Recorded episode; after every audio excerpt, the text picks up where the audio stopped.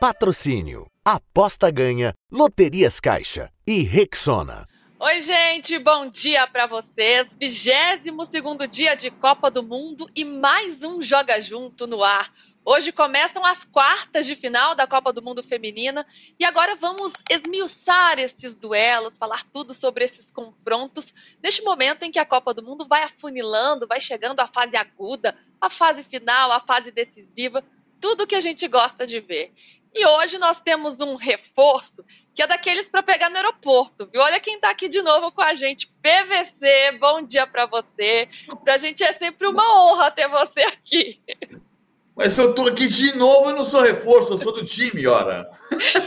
já, já faz parte do nosso time, mas sempre tem uma estrela brilhantando aqui, sempre vai ser notícia a sua presença, viu, PVC? Aliás, já vou te aproveitar aqui para pedir likes e inscrição no canal do Esporte, que estamos rumo a um milhão de inscritos no canal PVC. Ó, é o seguinte, o que, que, eu posso oferecer para você? Um livro, uma. Aliás, tem um livro sensacional sobre a história do futebol feminino no Brasil. Ah, já já vou dar a dica direitinho, com nome, sobrenome, etc. Mas ah, posso oferecer o quê? Oh, um livro do Pelé, uma, um time de 94 do Brasil. Ó, então, dê o seu like aqui. Maravilhoso, é isso? Você está cedendo uma peça do seu acervo, do museu do PVC, que já é uma enciclopédia. Olha o peso histórico de um negócio desse, gente. Duvido que você não vai se inscrever no canal do All Sport, a gente vai chegar a um milhão de inscritos. E lembrando para vocês também que o Joga Junto está em podcast, você pode nos ouvir em podcast ou nos ver no canal do All Sport. Estamos em todos os lugares, juntinho com o posse de bola na sua plataforma preferida.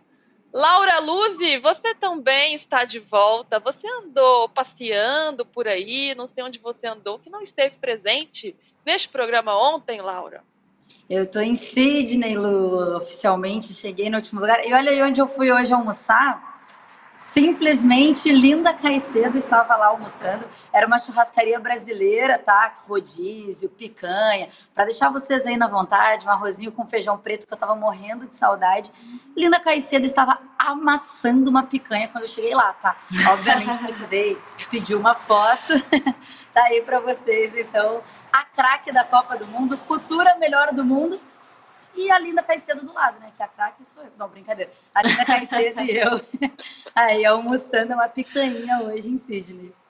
Que isso, hein, Laura Luzi? Um dia com PVC, outro com Linda Caicedo, que coisa! E ela estava então reforçando a alimentação para jogar bola contra a Inglaterra e bater a Inglaterra, que essa é, é o consenso aqui da torcida do Joga Junto, é isso. E eles cancelaram o treino, tá? Hoje o treino era 15 minutos aberto para a imprensa, eles, a gente as meninas aqui, eu não fui, foram até o treino, chegaram lá, eles cancelaram o treino. E aí, quando a gente foi, bom, então já que cancelaram, vamos almoçar no centro. Chegamos no centro, na churrascaria brasileira, elas estavam na churrascaria. Então, assim, cancelaram o treino para comer um churrasco.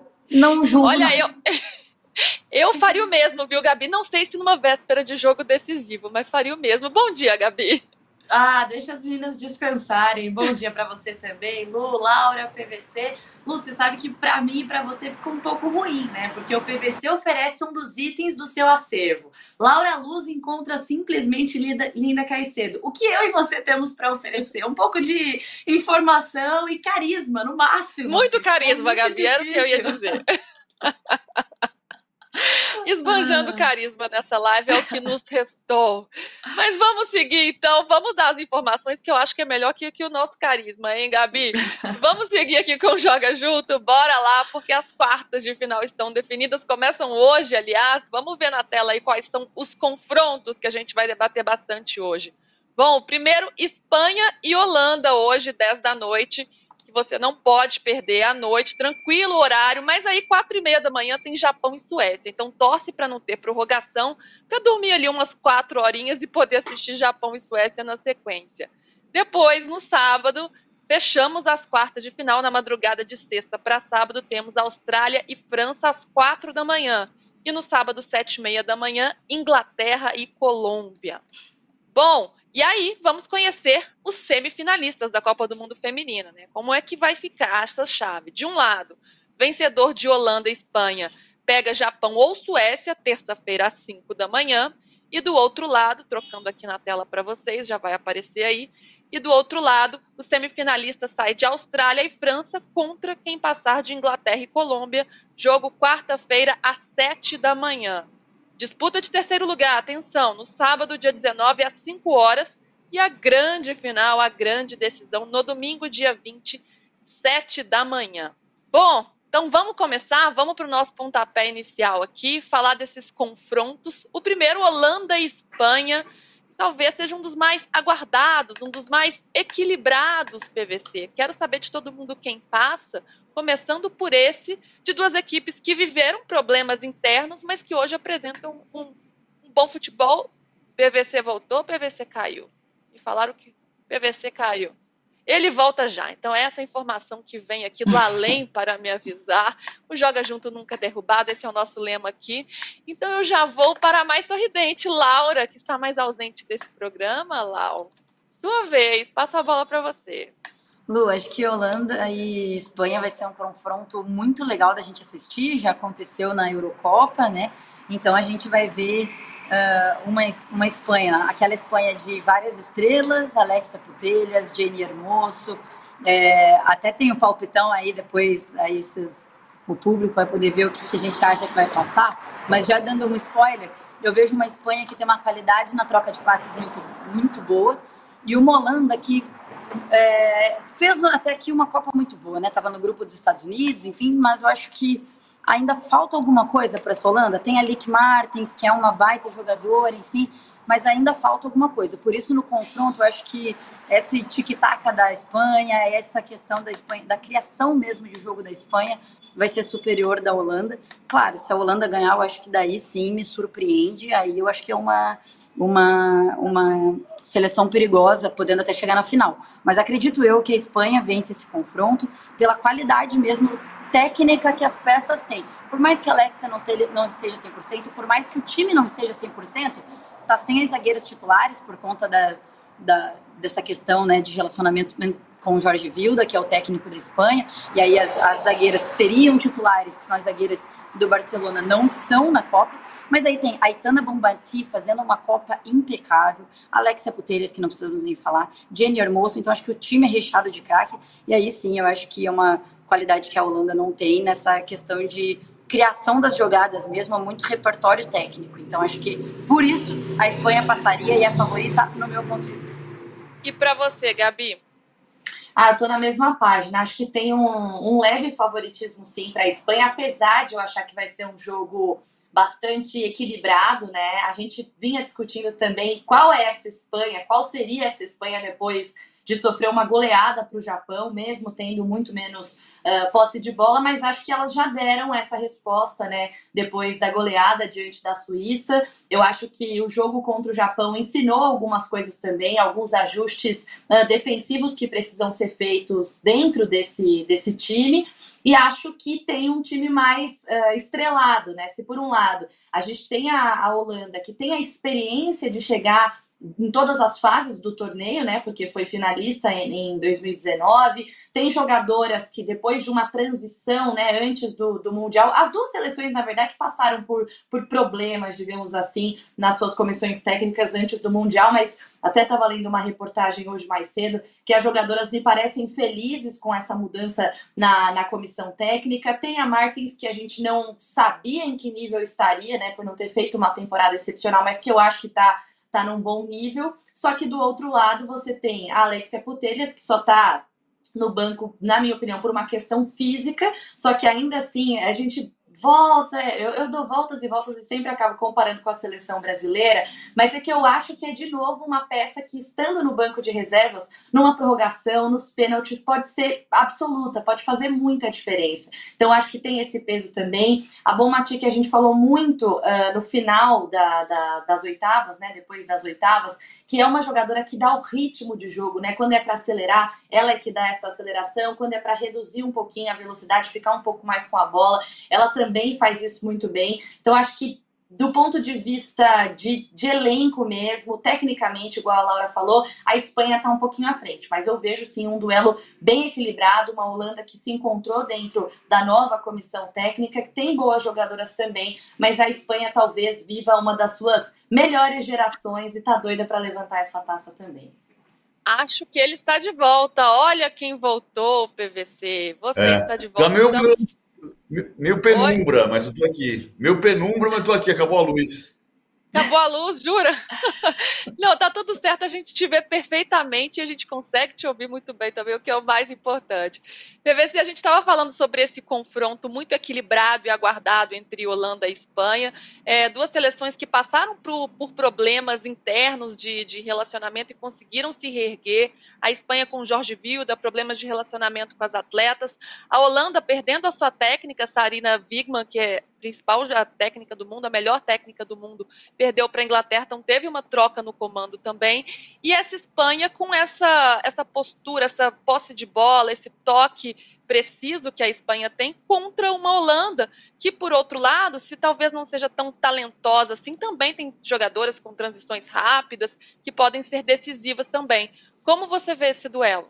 Eu acho que a Espanha está no momento mais forte. Uh, acho que a questão da, do, do crescimento da, do futebol espanhol, a partir das grandes camisas, fez, produziu uma, uma, uma, questão muito importante. Ou seja, ainda falta o Real Madrid mais forte. Né? O Real Madrid passou, foi o último a entrar no, na elite do futebol espanhol.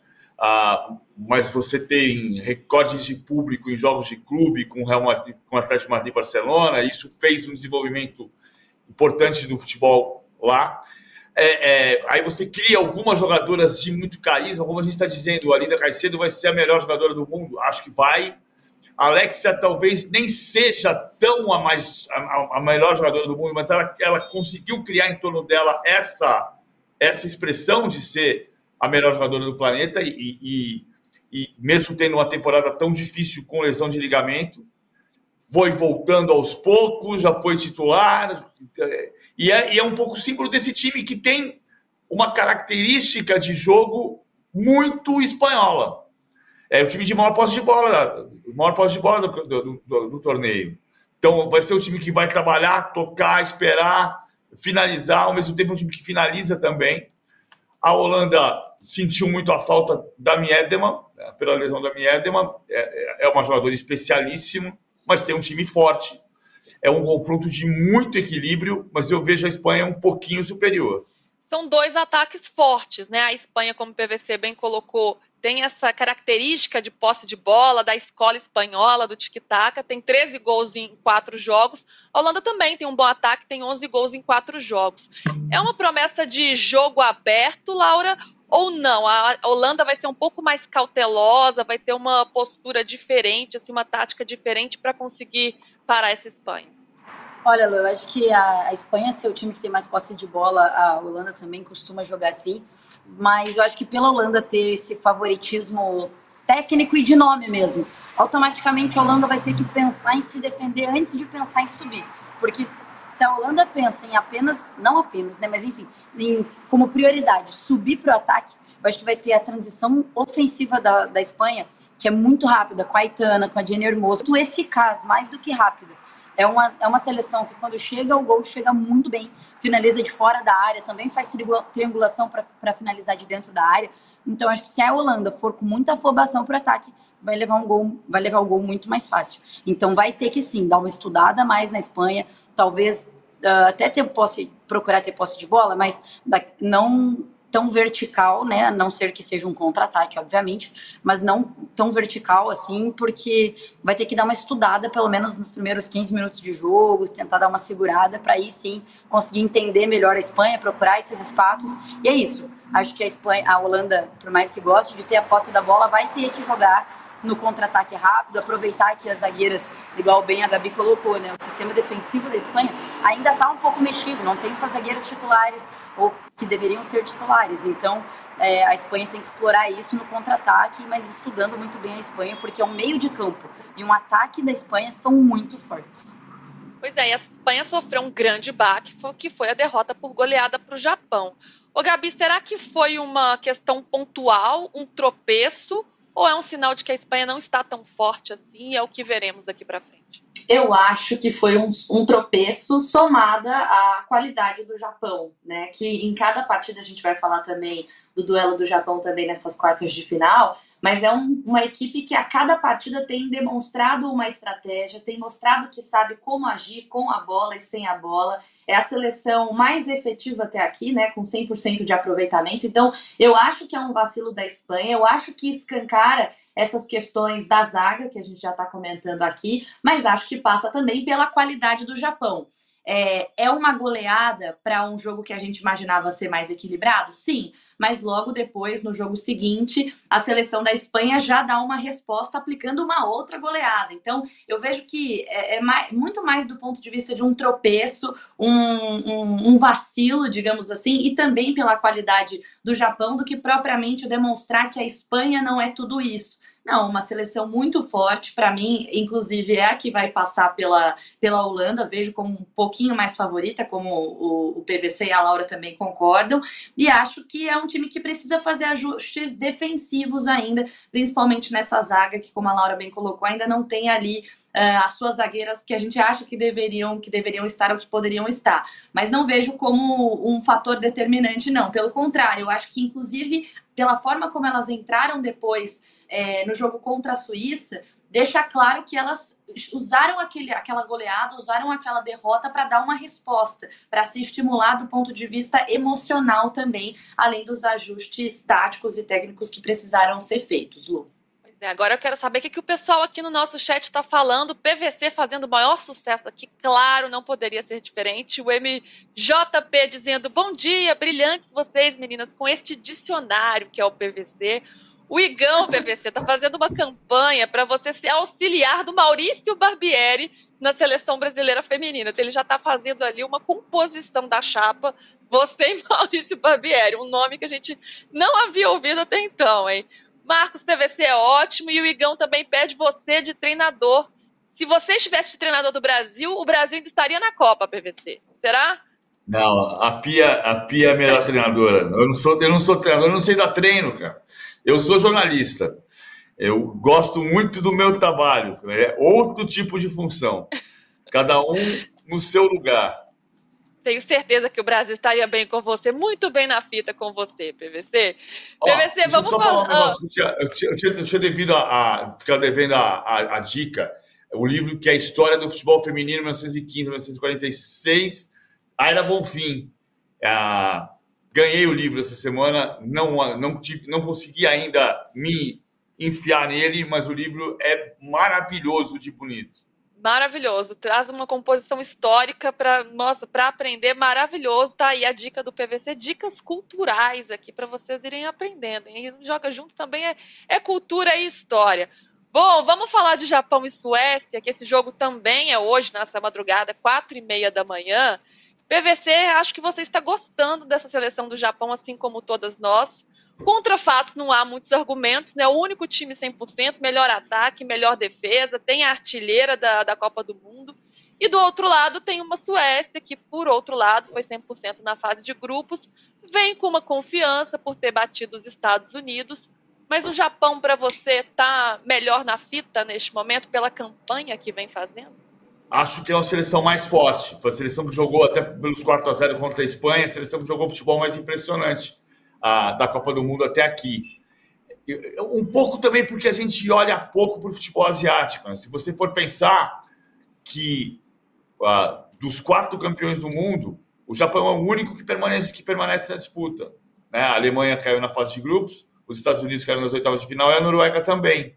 O Japão é campeão do mundo de 2011 pode, e, e, e tem jogadores como a, artilheira da Copa Miyazaki, que, que, foi, que jogou o Mundial Sub-20 Sub em 2018. Ou seja, você tem um trabalho consistente.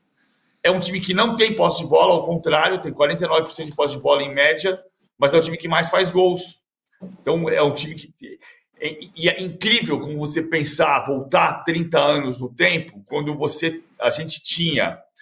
O Brasil era, com toda, toda dificuldade de trabalho que o Brasil sempre teve, o Brasil era o único país latino que se colocava entre as potências, não como uma potência, mas com disputa, com medalha olímpica, com vice-campeonato do mundo, voltando 15 anos no tempo, vai.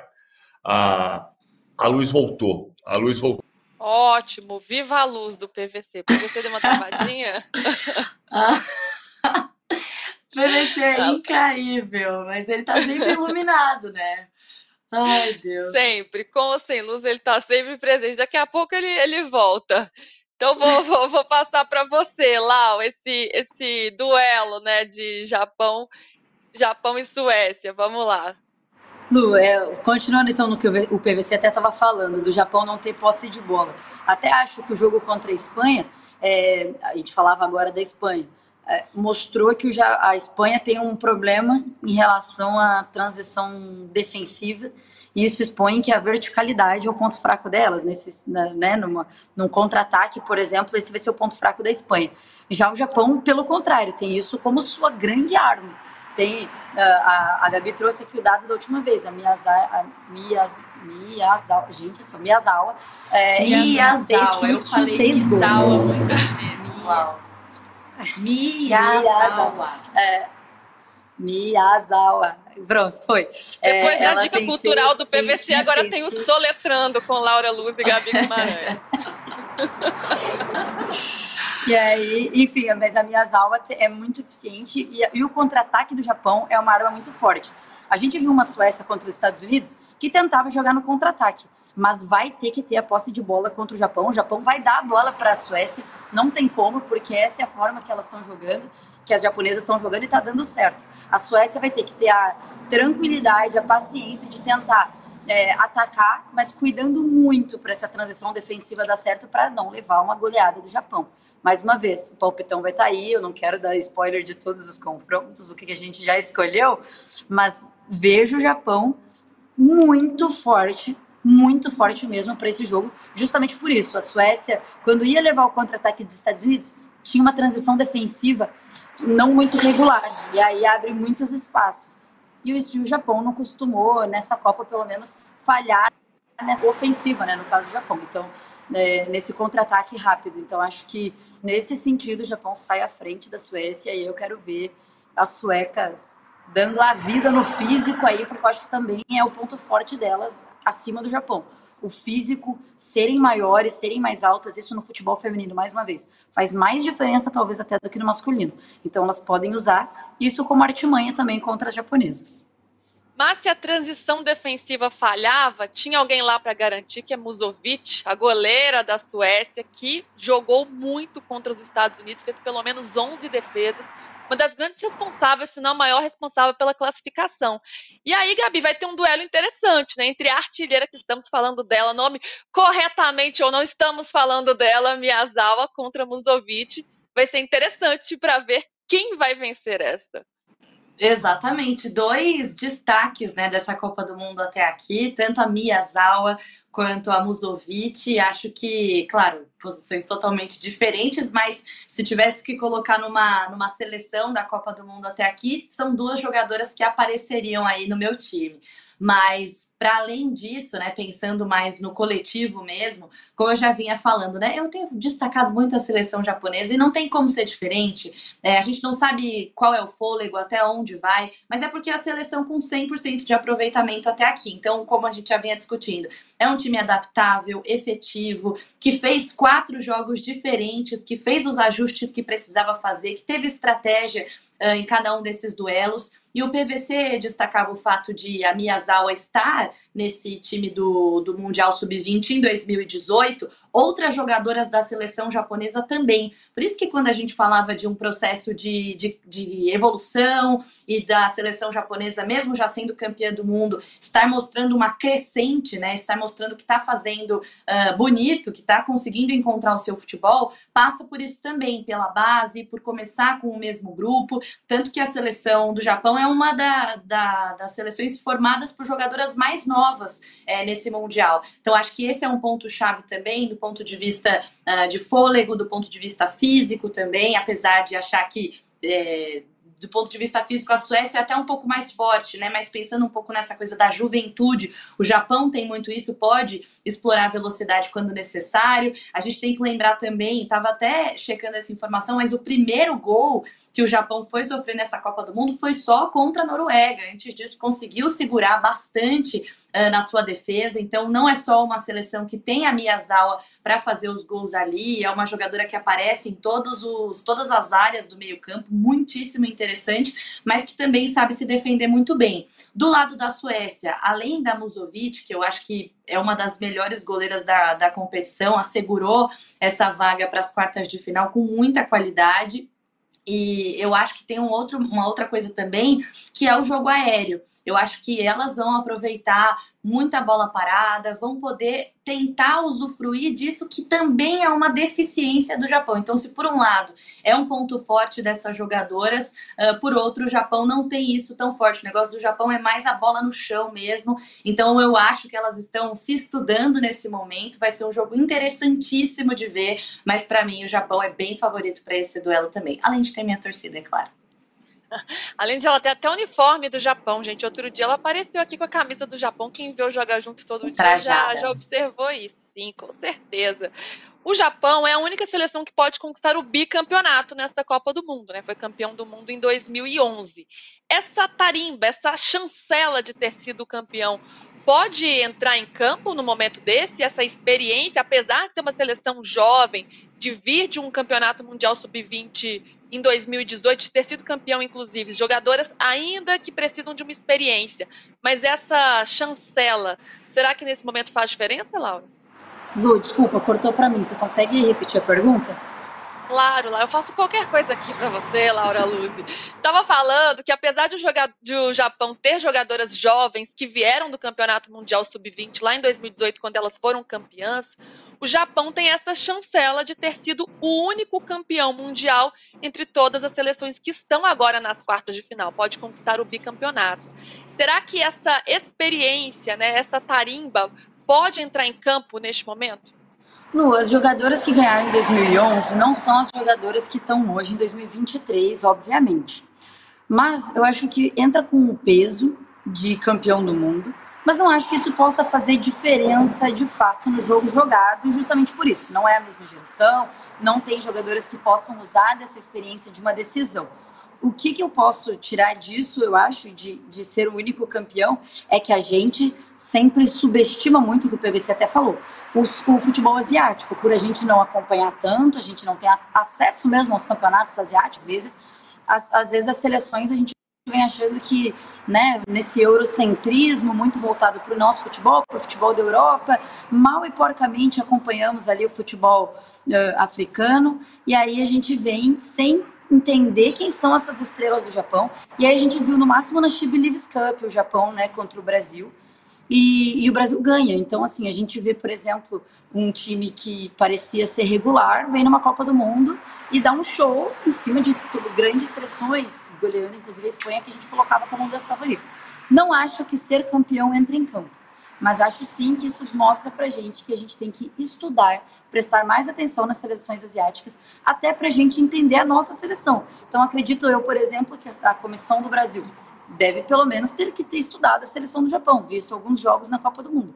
Mas antes disso, a gente já tinha que estar prestando atenção, justamente para não acabar subestimando essas seleções. E aí elas chegam na fase de grupos, a gente não estudou muito bem, levam de lavada mesmo. E a gente, que eu digo, várias seleções, tá? Não acho que seja só a nossa, não. É, depois das informações que a gente teve sobre a seleção brasileira, de que só estudamos as grandes seleções para os grandes confrontos e não olhamos nem para a nossa fase de grupos, eu tenho minhas dúvidas se a gente olhou com, com a lupa que, que era necessária para o Japão, viu, Lau? Bom, gente, o PVC ele fez. Oi.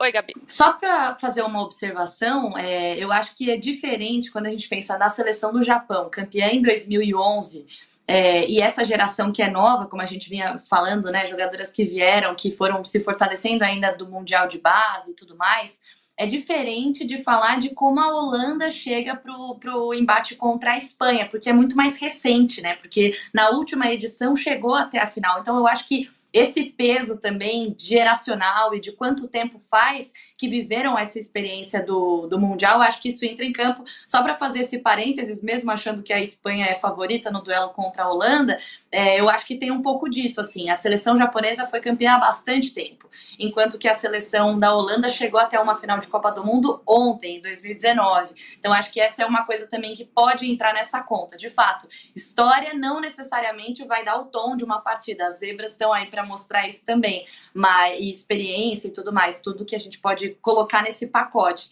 Mas esse tempo, há quanto tempo isso aconteceu? Ah, elas chegam fortes há quanto tempo? Pô, em 2011, a gente está em 2023. E aí, de fato, realmente é, é diferente, não tem o mesmo peso, até porque é outra geração. Ah, sim. Tudo tem que ser colocado sob contexto, né? Para que a gente possa compreender melhor os fatos. Bom, gente, vamos mudar de jogo agora, só para avisar para vocês que o PVC, infelizmente, teve um problema na conexão dele. Ele não vai conseguir voltar, mas nem por isso a gente vai ficar sem as informações do PVC, porque daqui a pouco vamos saber qual é a escala ali do PVC, quem ele colocou como campeão, como semifinalista, como terceiro lugar. Então, ó, vocês aguardem para ver, hein? não vão embora só porque o PVC foi, não.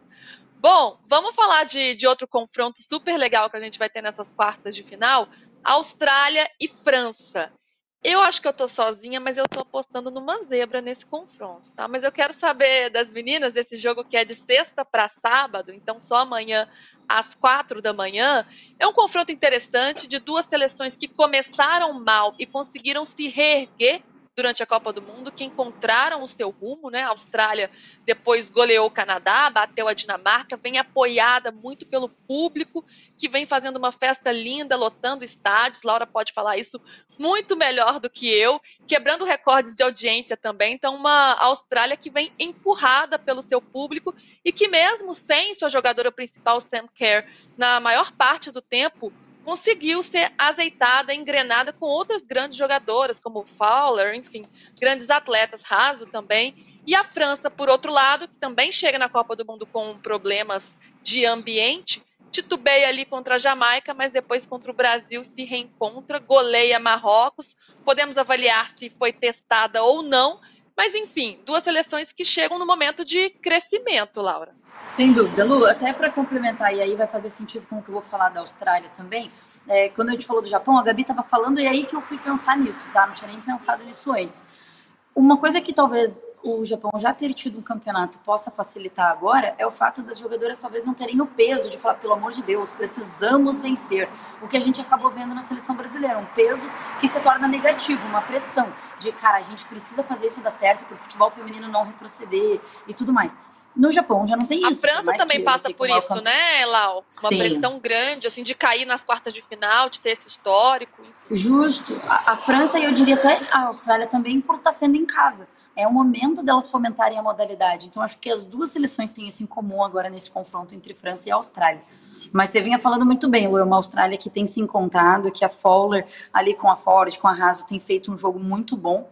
Só que ainda acho que a, a gente falou disso até no último, no, no último jogo junto que eu estava, que foi anteontem, é sobre a, a, os lados da França. A França jogar por, com duas laterais, com, pelos lados do campo muito forte. Já a Austrália costuma fazer cruzamentos, bola aérea e, e, coisas que isso não vai, não vai pegar na França, a gente sabe. A França tem a Wendy Renard como, como zagueira, então bola aérea ali para entrar é bem difícil e costuma jogar muito mais, fazer essas jogadas com a bola no chão. E a, e a França marca muito bem o meio de campo. Em compensação, vai jogar pela. A França joga pelos lados do campo, onde a Austrália uh, contra a Nigéria sofreu bastante, né? De contra-ataques e tudo mais. Por isso, até que no meu palpitômetro, mais um spoiler, já coloquei a França à frente, porque acredito que apesar da torcida, do clima, isso empurra e ajuda muito. Mas acho que um problema que a, que a Austrália vai ter vai ser de anular os lados do campo da França. Outra coisa que daí a Austrália tem a seu favor é que a Sam Kerr já entrou no último jogo, entrou é, foi pouco tempo, não deu para ver tanto dela, como ela vai estar, tá, mas é uma jogadora matadora. A bola caiu ali no pé dela, perto da área. Aí eu acho que ela dribla o Wendy Renard, dribla quem estiver ali e faz o gol. Então é um ponto a favor da Austrália, mas acho que o grande problema da Austrália vai ser justamente anular essa, essa, essas pontas da, da França. Só essa questão da pressão, lembrando que a França caiu em casa, né, na, na, última Copa, quatro anos atrás, então isso trouxe um peso. E a gente conversava aqui com o jornalista francês, o Eric Frozio, antes da Copa do Mundo começar, e ele trouxe uma informação super relevante de como as jogadoras tinham que assumir essa responsabilidade agora, depois que elas conseguiram, depois que elas tiveram uma vitória política interna com a troca no comando. Mas assim, parece que estão passando bem por isso, porque estão conseguindo bons resultados depois da estreia contra a Jamaica, Gabi. Gabi, deixa eu só jogar uma pimentinha, porque eu sei que você vai concordar com a Laura. Lembrando hum. aqui que a Austrália venceu a França em julho no amistoso, tá? Eu ia falar exatamente isso. Em julho. É, vou jogar essa pimentinha para vocês. Olha, se eu e Laura Luzi não discordamos, vem a Luísa no palpitão para falar nada disso, a Austrália passa. Mas você lembrou muito, muitíssimo bem, no amistoso logo antes do Mundial, a seleção australiana vence e aí fez a gente ficar com ainda mais pontos de interrogação em relação a como, como chegaria essa França, mas já adianto também que para mim a França é favorita. Aliás, para mim a responsabilidade o peso maior está na França, justamente por essa fase da competição em que elas costumam cair, pelo fato de não ter títulos, pelo fato de terem pedido uh, uma mudança na comissão técnica e como você bem colocou agora, elas estão com essa com esse peso de mostrar, né, de dar uma resposta para a federação e para a própria torcida francesa. Eu acho que tem um outro elemento também que é são jogadoras mais experientes, né, e que do meio para frente parece que que de olhos fechados elas sabem onde se encontrar dentro de campo. Então, mesmo quando tem algum problema, mesmo quando não está dando tudo certo, ou, ou quando tem algum, uh, alguma adversidade interna, como aconteceu na Euro, por exemplo, ainda assim elas conseguem chegar longe e se entender ali do meio para frente. A Austrália é, me surpreende porque logo quando começa, na, ainda na fase de grupos e perde para a Nigéria na primeira fase, coloca de novo é, é, a, seleção em dúvida, né? Já não estava na lista de seleções que podiam surpreender, também não estava na lista de favoritas e perde para a Nigéria. Parecia uma seleção que não chegaria muito longe, além de lotar estádios e, fazer uma festa bonita ali para o povo local. Mas é uma seleção que engrenou e engrenou sem a sua principal peça, que é a Sam Kerr, que entrou agora, né, na, nas oitavas de final, só alguns minutos, como a Laura colocou, foi ovacionada pela torcida e agora a Austrália vai contar com a sua craque exatamente no momento crucial da competição, quando as coisas vão ficando ainda mais difíceis, né? Eu acho que Vai ser legal do ponto de vista de ver uma jogadora desse calibre dentro de campo nessa etapa de quartas de final, mas por todos esses elementos que eu trouxe, de pressão, de responsabilidade, de qualidade do meio para frente, de experiência, imagina, tantas jogadoras como a Renard, por exemplo, que fez o nosso fatídico gol da eliminação, como ela não quer trazer esse título para sua seleção também, né? Então eu acho que a França também tem um favoritismo, mas não acho que a Austrália vai deixar fácil não. Primeiro porque tem o fator casa, que vai ser fator casa para sempre até o fim do mundial, e segundo porque tem essa jogadora que volta agora, a Sam Kerr, a gente não tem informações exatamente de quando ela vai entrar, mas que ela vai fazer diferença, vai fazer uma fumaça desse jogo, eu não tenho dúvida não. Pois é, falamos dessa jogadora que é a preferida de Laura Luz e por isso eu vou continuar falando dela apenas para espezinhar Laura Luz neste programa. Lau, quando Sam Kerr entra no estádio, você estava, não estava no, no estádio quando ela foi ovacionada? Eu estava na FanFest, Lu. No na jogo que eu fui da Austrália, foi Austrália e Nigéria, ela não joga, né? Então, eu estava na FIFA FanFest e realmente, quando ela foi, é, mostrou a câmera dela saindo do banco, tirando o colete, já começou os aplausos. A hora que a, começaram os aplausos, a hora que ela entra em campo, realmente aí todo mundo explode. A gente mostrou vídeo aqui no Joga Junto, a galera vai loucura. A, gente, chegaram a ligar um sinalizador no final do jogo ali, da hora que ela da hora que ela entra até o final, que, que a Austrália ganha. Então foi muito legal mesmo ver a identificação do povo com a Sam Kerr eu realmente não consigo entender que eu acho uma jogadora completamente sem carisma. Mas futebol ela tem, carisma zero, futebol sim, então tô tudo bem. Eram Olá. milhões de pessoas ovacionando e a Laura vaiando aqui, né? O não, a Laura. É... A Laura, gente, vocês não estão entendendo quem é ela, sabe? Assim, fazendo uma campanha contra. Mas eu queria, não sei se você tem essa história para contar aqui, de ela não ter tirado foto com uma jornalista conhecida nossa. Você tem, você tem essa, esse bastidor? Ah, essa fofoca é boa. Tenho. Conta, conta. Mariana tudo. Spinelli estava no hall do hotel, do hotel, acho que foi, acho que estava no hall do hotel quando ela viu a, a Sam Kerr, e aí ela foi, pediu uma foto, mas assim, ela foi atrás da humilhação, tá? Queria dizer que ela já tinha tido a oportunidade de entrevistar a Sam Kerr, que não quis dar entrevista para ela, e aí ela vai atrás da foto para pedir foto, mas ela mesma fala que já sabia que não ia dar, porque a Sam Kerr é chata. Gente, quando eu falo que ela é chata, porque ela é chata. Ela não bateu no torcedor na Champions League lá, então ela é sem carisma mesmo. Aí a Mari foi atrás da foto, e aí, obviamente, ela falou que não pode tirar foto e foi embora, largou Mariana Spinelli lá, sem, no, no vácuo, digamos assim.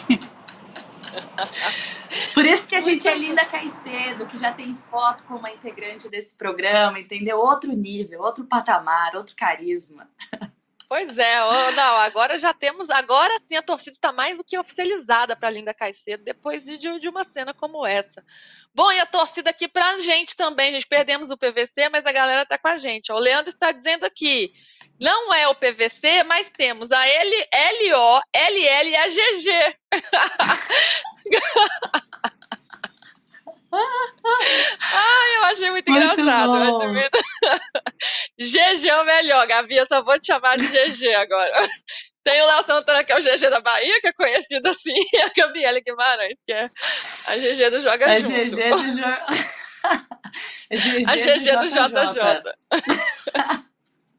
Ai, Deus. GG, me diga agora sobre Inglaterra e Colômbia. Inglaterra que chega como das favoritas, campeã da Euro. A gente já falou sobre a Inglaterra muitas vezes, mas que por outro lado perdeu uma, um grande destaque com a Lauren James, numa infantilidade, num lance muito bobo. E essa Colômbia que vem fazendo história, vem crescendo, mas vai ter uma pedreira agora. É, claro que no primeiro só um parênteses, você para de me atiçar para crise de riso, que eu tô tentando me controlar o programa inteiro. Mas só para dizer aqui, GG no comando agora na voz, que no papel que no papel Mas é muito tonta. Ô, Você você tá, você tá gastando seu tempo, daqui a pouco o nosso diretor vai Ó, dar uma bronca aqui, eu vou passar pra vai. LL. Não, vai ficar um monte de assunto pra, pra amanhã, mas no papel, a Inglaterra, ela é favorita, na minha opinião. No meu palpitômetro, que foi feito com o coração, eu coloquei a Colômbia à frente. Eu acho que a Colômbia vai fazer uma fumaça e vai passar. Primeiro, porque a Inglaterra perde uma das suas melhores peças, né? No caso, a Lauren James, como você falou, é, uma, um cartão vermelho muito bobo, né? Totalmente sem necessidade, totalmente imaturo. Mais uma atacante de 21 anos que estava voando, joga no Chelsea, estava voando nessa Copa do Mundo. Acho que é um- um- uma peça e tanto que pode, que pode fazer diferença, né? Essa ausência pode ter um peso. Eu acho que a Sarina Wigman vai ter de fazer alguns ajustes, pensando em alguns erros que a gente viu no duelo contra, contra a Nigéria. Então, acho que elas vão olhar, assim, reassistir esse jogo e ver o que, que precisa mudar, já que a Nigéria é uma seleção ah, que tá, fez história nessa Copa do Mundo, mas de um nível totalmente diferente do da Inglaterra e deu trabalho para as inglesas. Por outro lado, eu acho que a Colômbia, que já está chegando, cada vez que avança, é histórico, porque não chegava nessas fases do Mundial, né? É só a terceira participação dessa seleção em Copas do Mundo. Tem a Linda Caicedo, tem outras jogadoras que a gente citou aqui durante ah, a classificação, quando a gente repercutiu a classificação para as quartas de final. Tecnicamente, talvez não seja melhor do que a Inglaterra, mas eu acho que é uma seleção que pode encontrar soluções onde não há. Eu acho que emocionalmente está muito forte, não vem tanto ah, com esse peso de dar uma resposta, já que a sua torcida e a seleção já está não satisfeita ou acomodada, mas já compreende o tamanho do feito que é chegar a umas quartas de final. Então, de novo, a responsabilidade está com a Inglaterra, que no papel é favorita. Mas eu acho que a Colômbia, além de ter nossa torcida, vai fazer uma fumaça. Tem algumas jogadoras ah, de destaque nesse time e pelo fato de ir mais leve, pode colocar toda a responsabilidade para a Inglaterra. Então, o meu palpite, a gente só tá dando spoiler do, do palpitão aqui hoje no programa, né? Mas o meu palpite é, é a Colômbia, mas aí é, não tem como não reconhecer que no papel a Inglaterra é favorita. Só que hoje eu falo isso com muito menos uh, convicção do que eu falava antes do Mundial. Ainda é uma seleção muito forte, ainda é uma seleção que pode passar, mas o meu palpite, e como diria Alexandre Pretzel, palpitar é brincar, eu acho que a Colômbia passa aí nesse duelo, vai fazer ainda mais história, já pensou chegar numa semifinal, um orgulho para nós sul-americanos. Gente, GG brilha e brilha. Ela se recupera da crise de riso e faz esse comentário maravilhoso. Ela respira e vai, entendeu? Esbanja esse talento também, né? É, fiquem, fiquem com essa. Bom, para a gente seguir se recuperando aqui, para a gente só dar uma quebra aqui no Joga Junto, que já vai para os seus minutos finais, quero chamar vocês para assistirem uma coisa muito legal que o UOL vai apresentar agora, uma série de entrevistas especiais em vídeo com grandes nomes do futebol brasileiro. E no episódio de amanhã, um dos maiores jornalistas esportivos que o Brasil tem, Milton Neves. Olha que legal. Vai ser uma conversa com histórias de grandes personagens, falando de Neymar, Ronaldo, Abel Ferreira, Ganso, Diniz e, claro, Pelé, com aquela irreverência do Milton. Durante o papo, houve momentos também de, de muita emoção, como esse que a gente vai ver agora, quando ele contou a história do primeiro aparelho de rádio que ele teve na vida. Vamos ver. Fui órfão aos oito anos meu irmão com nove. Minha avó Beatriz, muito mal, morreu.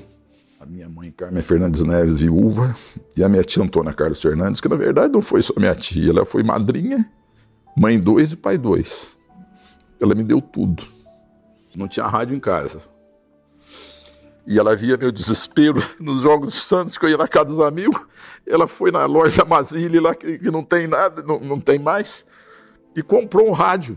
GE, capa de couro, tipo 300 reais, calculo. Em 20 prestações. Ela é professora primária, ela não tinha dinheiro. Cuidava da minha avó, da minha mãe, de mim, do meu irmão e dos primos também. Uma milagrosa. E aí, precisou do Banco Reto Real, precisou de avalista. Aí o Gerardo Cassiano e a dona Donica, irmã, prima irmã da minha mãe, foram vacinar. Imagina uma prestação de 30 reais, sabe? E aquele rádio mudou a minha vida. Eu ficava o dia inteiro ouvindo rádio, enquanto eu não estava no colégio. Olha, já deu para ver o que vai rolar de emoção. E esse foi só o teaser, hein? Então amanhã ao meio-dia não perca a estreia da entrevista do Milton Neves aqui no canal do All Sport no YouTube. Beleza, gente? Bom, vamos para o nosso palpitômetro. Estou curiosíssima porque vocês fizeram propaganda e eu quero saber, depois dos spoilers, o que, que vocês escolheram. Vou começar pelo PVC, já que o PVC não está mais aqui, mas ele deixou registrado o que ele acredita e o print é eterno. Tá aí, PVC na tela para vocês. O que, que ele falou? Em disputa de terceiro lugar, ele acredita que da Espanha e Austrália. E com a medalha de bronze, Austrália. A final do PVC é Japão e Inglaterra e o campeão é o Japão. PVC apostando no Japão.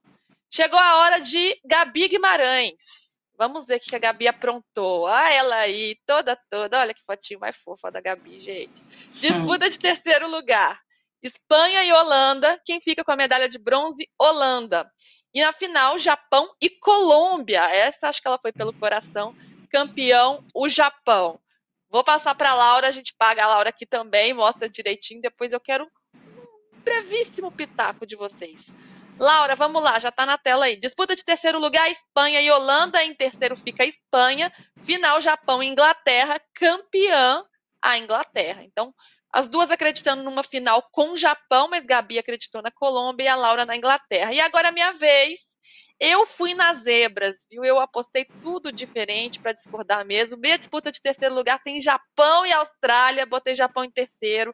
Coloquei uma zebraça, que a Espanha se recuperando do baque que ela teve, enfrentando a Inglaterra na final e a campeã Espanha. Será? Bom, não sei. Vocês têm 30 segundos para defender o ponto de vista de vocês no relógio. Laura Luzi. 30 segundos para defender a permanência no Big Brother. Ah, não pode falar? Não sei se pode falar. Mas, enfim, é, eu acho que a, a, a, Inglaterra, por mais que a gente fale o que for, no papel tem o melhor time, no campo, muitas vezes tem o melhor time. É, às vezes não, não ganha as partidas, é, ou ganha empatando, né? No caso, como foi agora, ganhou nos pênaltis. Mas eu acho que mesmo sem a Lauren James, vem a Lauren Hemp, a Alessia Russo na frente, Chloe Kelly do lado, tem Kira Walsh, tem George Stanway, Lucy Bronze na, na, na, na pela direita, eu acho que é um time fortíssimo, não tem como. É, se perder agora esse campeonato, acho que não ganha nunca mais, tá? Porque é o momento, tem todas as estrelas na mão. E o Japão vem muito Tempo. bem, mas acho que fica com a prata. Tempo! Gabi Guimarães, acabou seu tempo. Defenda a sua permanência na casa com, com o Japão. Bom, vamos lá. é, eu acho que o Japão vai ser bicampeão do mundo pela maneira como vem jogando futebol, pela maneira como se adapta a cada partida e por tudo que a gente já trouxe ao longo do programa. Eu acho que a Colômbia, pela nossa torcida, pela força da América do Sul, vai chegar até essa final, mas vai acabar cedendo o título para o Japão, que chega um pouco mais forte. E na disputa de terceiro lugar, eu coloquei a França. Eu coloquei a França. Então, eu acho que é uma seleção que ainda está tentando se provar, mas não chegou a hora ainda. E claro que eu, minha torcida mesmo nunca vai ser para a França, afinal, são uma pedra no sapato da seleção brasileira. Eu apostei numa zebraça na Espanha, se recuperando por esse futebol envolvente, toque de bola, futebol bonito. Estou torcendo pela, pela Espanha. Se não der a Colômbia, acredito mais na Espanha, se recuperando da derrota para o Japão. Vamos ver, hein? eu acho que minha chance é muito pequena, mas estamos aqui para errar mesmo e para passar uma vergonha. É isso, gente. Joga Junto de hoje fica por aqui. Lembrando a vocês, se inscrevam no canal do All Sport, façam isso agora, dá clica aí duas vezes para a gente chegar a um milhão de inscritos. Dá o joinha aqui que ainda dá tempo. E amanhã a gente volta às 10 da manhã com tudo sobre esses dois primeiros jogos das quartas de final. Valeu, gente. Grande beijo. Beijo, meninas.